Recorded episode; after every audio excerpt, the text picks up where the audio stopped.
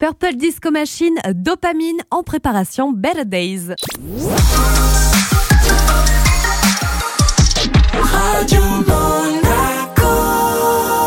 Tout au long de la semaine, vous cuisinez, vous préparez votre réveillon aux côtés des plus grands chefs de la principauté. Aujourd'hui, je retrouve Cédric Campanella, c'est le chef pâtissier du pôle sucré de la SBM.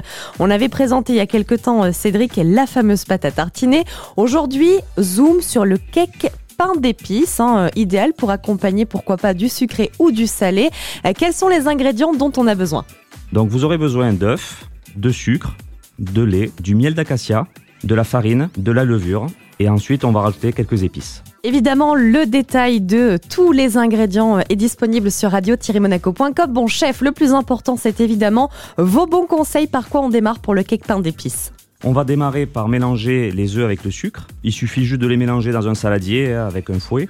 Ensuite, vous allez rajouter donc le lait et le miel que vous aurez fait au préalable tiédi.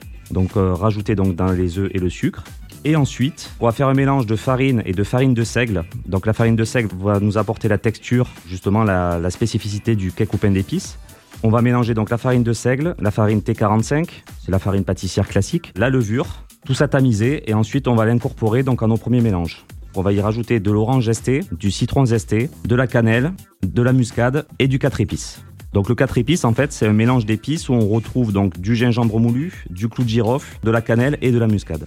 Et puis évidemment, l'étape de la cuisson de ce cake pain d'épices, comment on s'y prend, chef? Vous prenez un moule que vous aurez au préalable beurré et fariné pour faciliter le démoulage. Et ensuite, quand vous aurez fait le mélange, il faut laisser quand même reposer le cake une bonne demi-heure au frigo. Et ensuite, avant de mettre au four, j'ai une petite astuce justement pour que le, cake éclate bien correctement.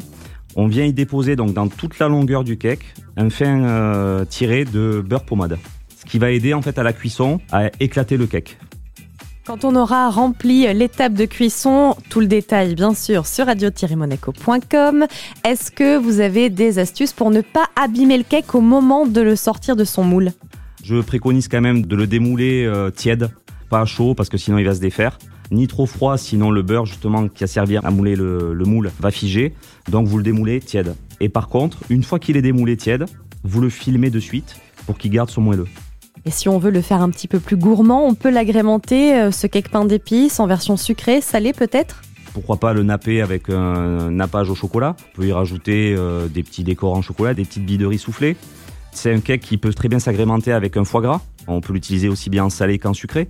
Donc il peut aussi bien se déguster à l'heure du goûter qu'en l'entrée en accompagnement. Merci beaucoup Cédric Campanella. Merci à vous. Vous avez toute la recette, les ingrédients et les bons conseils de Cédric Campanella disponibles sur radio-monaco.com.